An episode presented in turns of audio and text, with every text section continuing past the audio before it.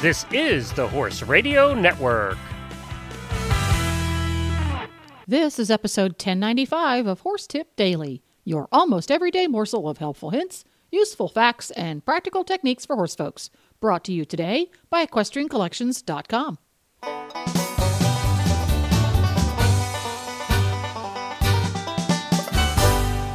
Greetings, horse people. Coach Jen here, and thanks for tuning in to Horse Tip Daily. Today's tip is an excerpt from the Horses in the Morning monthly jumping episode. Kama Godek joins show co-hosts Emily Thompson and Glenn to talk about why the USHJA Trainer Certification Program is a worthwhile endeavor for trainers at every level. And we'll get right to our tip after this important message from EquestrianCollections.com. Coach Jen here, and as usual, I'm here with Debbie from EquestrianCollections.com, and she's got the EquestrianCollections.com product of the week. What you got going, Debbie? Hi, Jen. This week and next week, I'm going to be featuring some items that you can get now for your Memorial Day and your 4th of July parades and outings. The product I'm featuring this week is the Roper American Flag Western Shirts. We have them in women's, lady size, and that's the long sleeved. We have a men's short sleeved, and we also have a boy's size, and that's long sleeved. What these are is American flag design, and they had these last year, and they sold out of them in no time. So I'm telling you, that's why another reason I want to feature them early in the season, because if you're even thinking about these, go ahead and order them right away. They do not stay in stock long, and they come in a lot of different sizes, and they're more than perfect for your 4th of July stuff, but also your Memorial Day stuff. So that's why I want to tell you guys to look on our website, www.equestriancollections.com. Look, put in the search engine, Roper American Flag Western Shirt, and all three styles will come up. They're 100% cotton. They are red, white, and blue. They are definitely American flag. They are awesome looking. The ladies is a button down, and the boys is a button down, and then the men's is a polo style. And I'll tell you, we were at the Road to the Horse a few weeks back, Debbie, and we saw lots of these. They are very popular. Yes, they are. Get on it, folks. Thanks a lot, Debbie. Yes.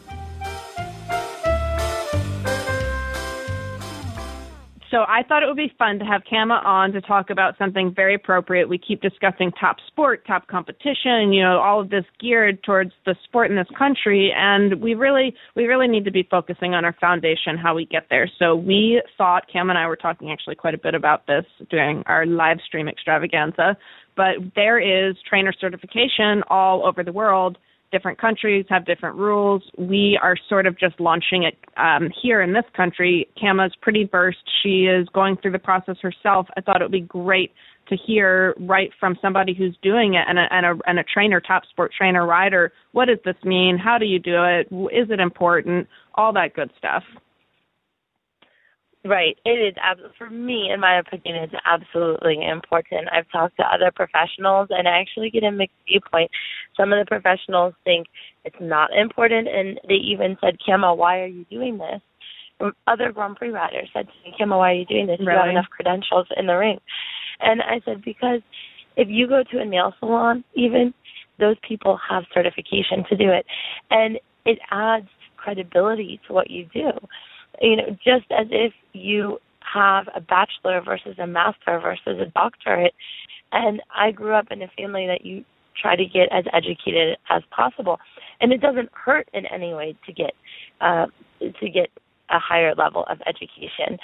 And so it's just a way for me to prove and to show to everyone that I have taken classes to teach, that, that I have insurance, that I've attended different clinics, that I'm staying on top of the sport. And, other things, they do a background check on the people. You have to get 3 recommendations.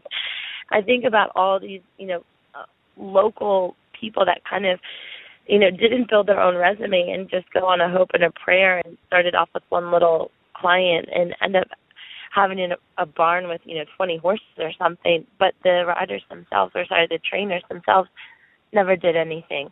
So how can you teach someone, to a higher level than you've ever participated in yourself? And the USHJA program highlights what these professionals have done. So if you go on the USHJA website, you can look up the trainers in your area that are certified, and then you can see what that trainer has done. It gives the last years or last couple years overview, whether they were training someone, what level they were competing at, whether it was a double A show, in the hunters, the jumpers, equitation, or whether they were competing on horses themselves. And it gives the prize money won for the jumpers, prize money for the hunters, how many ribbons they won at the different level classes. There's graphs and grids. And I think the only people that don't want this kind of openness and clarity are people that haven't built their own resumes. You know, if you have riders, even if you haven't competed, if you've trained riders to a certain level, that will be reflected in your profile on the USHJA website. I agree, 100%. It should be mandatory. Now, how do people sort of investigate that? If I'm a trainer, I want to start getting my sort of training and results and all of this cataloged. What do we do? Go to the USHJA website, or how do you sign up? Right. So if you go to the USHJA website, you can click on the trainer certification program. Well, there you have it. You can find links to today's guests as well as lots more tips at horsetipdaily.com. Don't forget, you can have all of your favorite Horse Radio Network shows with you wherever you go by downloading the free Horse Radio Network app for iPhone or Android. Go to your app store today and search Horse Radio Network.